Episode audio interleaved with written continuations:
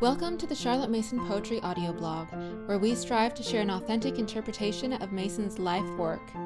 We thank you for joining us and hope you enjoy the program. My Sensations Sweet by Mariana Mastracchio.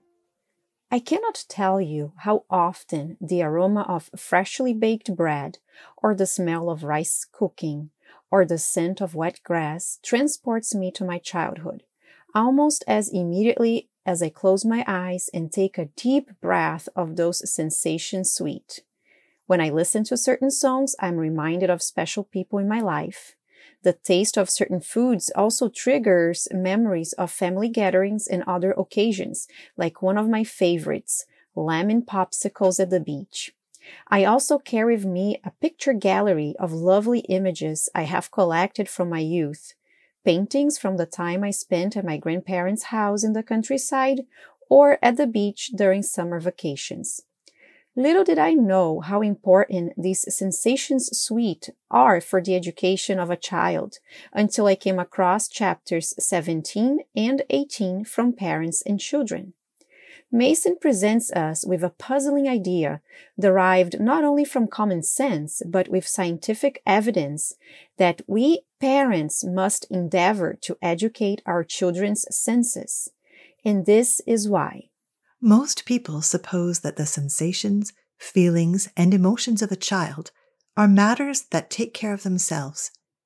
Indeed, we are apt to use the three terms indiscriminately without attaching very clear ideas to them. But they cover, collectively, a very important educational field. And though common sense, that is to say, judgments formed upon inherited knowledge, often helps us to act wisely without knowing why, we shall probably act more wisely if we act reasonably. Now, the senses are the five gateways of knowledge, to quote the title of a little book which many of us have used in early days, and an intelligent person should be aware of and capable of forming judgments upon the sensations he receives. My parents didn't know of Charlotte Mason when they were raising me during the 1980s in Brazil. However, through common sense, they provided plenty of opportunities for my siblings and I to explore the environment around us through our five senses, and the result of this is that we all treasure memories triggered by certain smells, images, or sounds. As a busy mom of two rambunctious boys, I knew I wanted to provide as many opportunities as possible for the development of their senses. I also knew that a systematic way of doing this would not be the right approach since I can't force feed them with images, sounds, or smells of memories I want them to retain for their adulthood. But I can take Miss Mason's advice to work by the way the education of the senses in the atmosphere of my home, the training of certain habits, and the presentation of engaging ideas. So how can a parent implement all the genius ideas presented by Miss Mason about the education of the senses? And why should we spend time pursuing it? Before I share how I have done that in my home, I would like to consider some thoughts for guidance and encouragement. If you haven't met the pages of the body introduced by Mason in Book 1 of Ourselves, I highly recommend you start with that chapter. It is a delightful description of how the five senses can help us as good servants or hinder us when they become our masters. Next, Let's take a look into how the five senses operate in our bodies. The sensations have their origin in impressions received by the several organs of sense eye, tongue, nostrils, ear, and the surface of the external skin, and are conveyed by the sensory nerves, some to the spinal cord and some to the lower region of the brain. Many sensations we know nothing about. When we become aware of our sensations, it is because communications are sent by nerve fibers, acting as telegraph wires, from the sensorium to the thinking brain. And this happens when we give our attention to any one of the multitudinous messages carried by the sensory nerves. In Parents and Children, Mason uses a poem by Wordsworth that exemplifies how the information, impression, taken in by our senses in a given time of our lives can trigger sweet memories at a later time. You can find a link to the poem at the show notes page. Her explanation is this We may have, so to speak, reflected sensations, as well as those that are immediate because a conscious sensation depends upon the recognition of an impression in the sensory centers. And this recognition may be evoked not only by an immediate sensation, but by an association which recalls the image once permanently impressed by the original sensation. Wordsworth is exquisitely right when he speaks of the repeated enjoyment of sensations sweet. In lonely rooms and mid the din of towns and cities, some sudden touch of the chords of association has brought to him the soothing joy of a picture. Forms, with every grace of symmetry, harmony, venerable antiquity, in the ever fresh and gracious setting of a beautiful landscape. The eye of his mind is infinitely gladdened. The ear of his mind, no longer conscious of the din of cities, hears the chord struck by the Wye in its flow, and the notes of the birds and the lowing of the cattle, and the acuter notes of the insect world. Again, he perceives the odor of the meadowsweet. He touches the coolness of the grass. And all these are as absolutely sensations as when they were for the first time conveyed to his consciousness by the sensory organs. Another great outcome of the education of the senses is the physical well being and mental restoration it can provide. Many days when I face a challenge that takes me to a grumpy or gloomy mood, I can retrieve from my private picture gallery sweet images from my childhood to offer a change of thought. When I cook rice, the smell of it brings memories from my grandma's home. When I go to the seashore, I can almost taste those lemon popsicles I enjoyed in my childhood. All that fills me with joy and it restores my weary mind. Still referring to Wordsworth's poem mentioned above, Mason goes on to say, The poet goes on to tell us that these sensations sweet are felt in the blood and felt along the heart, a statement curiously true to fact. For a pleasurable sensation causes the relaxation of the infinitesimal nerve fibers netted around the capillaries. The blood flows freely, the heart beats quicker, the sense of well being is increased, gaiety, gladness supervene, and the gloom of the dull day and the din of the busy city exist for us no more.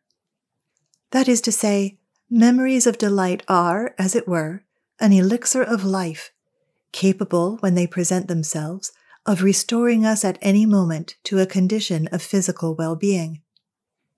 But even this is not the whole. Wordsworth speaks of these memories as passing into my pure mind with tranquil restoration. Purer because less corporeal, less affected by physical conditions, but all the same so intimately related to the physical brain that the condition of the one must rule the other.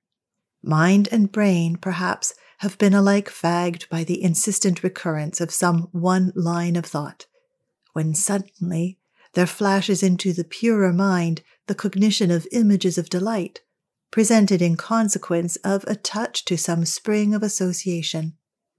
The current of thought is diverted into new and delightful channels, and weariness and brain fag give place to tranquil restoration. If mere sensations are capable of doing so much for our happiness, our mental refreshment, and our physical well being, both at the time of their reception and for an indefinite number of times afterwards, it follows that it is no small part of our work as educators to preserve the acuteness of the children's perceptions and to store their memories with images of delight.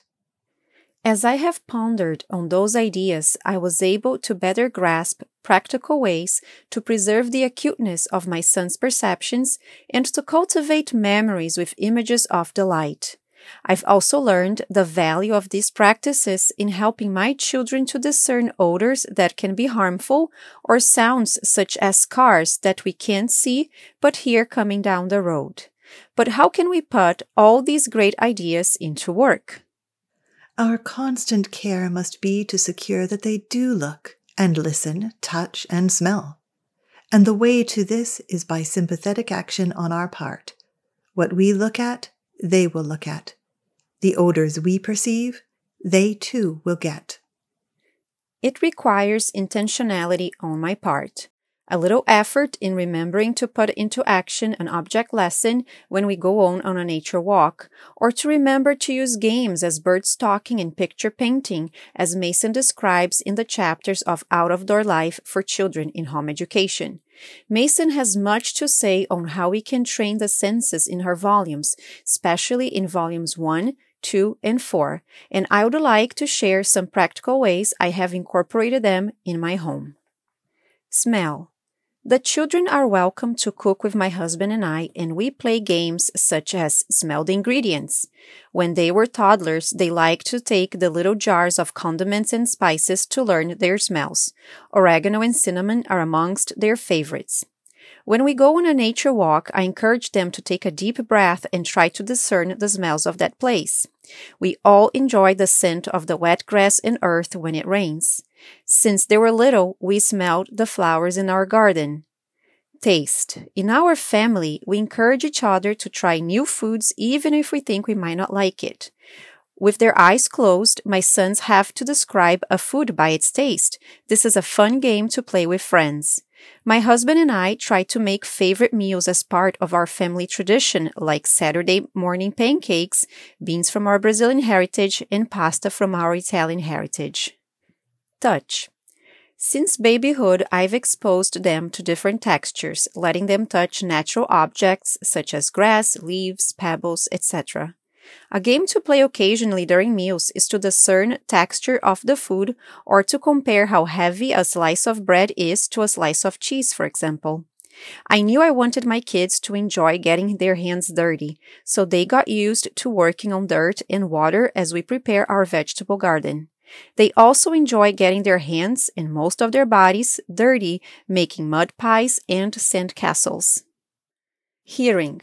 My husband is a singer by hobby, so singing to our babies was something that happened naturally in our home. We enjoy the delight of music as a family, and now that my sons are in their twin years, they sing, play, and enjoy music. When we go to a nature walk, we play games such as bird stalking and carefully listen to our surroundings, counting how many different sounds we can discern. Sight. We enjoy doing sightseeing and picture painting as Mason described in home education. Object lessons are very helpful in bringing a child's attention to really see something specific, like the colors of a bird or the body parts of an ant. There are many more things to add to this list, and I encourage you to pick one to start, and before you know it, you'll be doing more and more for the education of your own senses.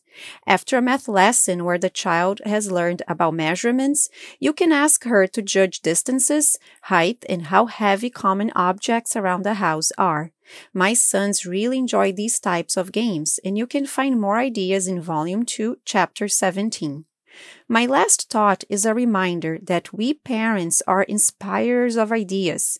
As we point our children's eyes to a beautiful scene in nature, their ears to a lovely tune, their nostrils to perceive the aroma of the flowers, their hands to hold a shell for closer examination, we are bringing their attention to a beautiful thought of God and storing the eye of their minds with infinite gladness. About the author. Mariana Mastracchio is married to Giovanni and mother to Eric and Luca, two adventurous boys full of living ideas. She's originally from southern Brazil and has adopted suburban New York as her home. On her homeschooling journey, Mariana found a great friend in Charlotte Mason. This friendship has yielded precious fruit, not only in her homeschool, but in the atmosphere of her home and life. On the Charlotte Mason Poetry Podcast, we share many original and vintage articles, and I'm sure you wouldn't want to miss a single one. We have a new email subscription system, so if you haven't signed up, you can do so at the show notes page. And if you have enjoyed this episode, please leave us a rating or a review on Apple Podcasts. Thank you for listening to the Charlotte Mason Poetry Podcast. We hope you enjoyed the program.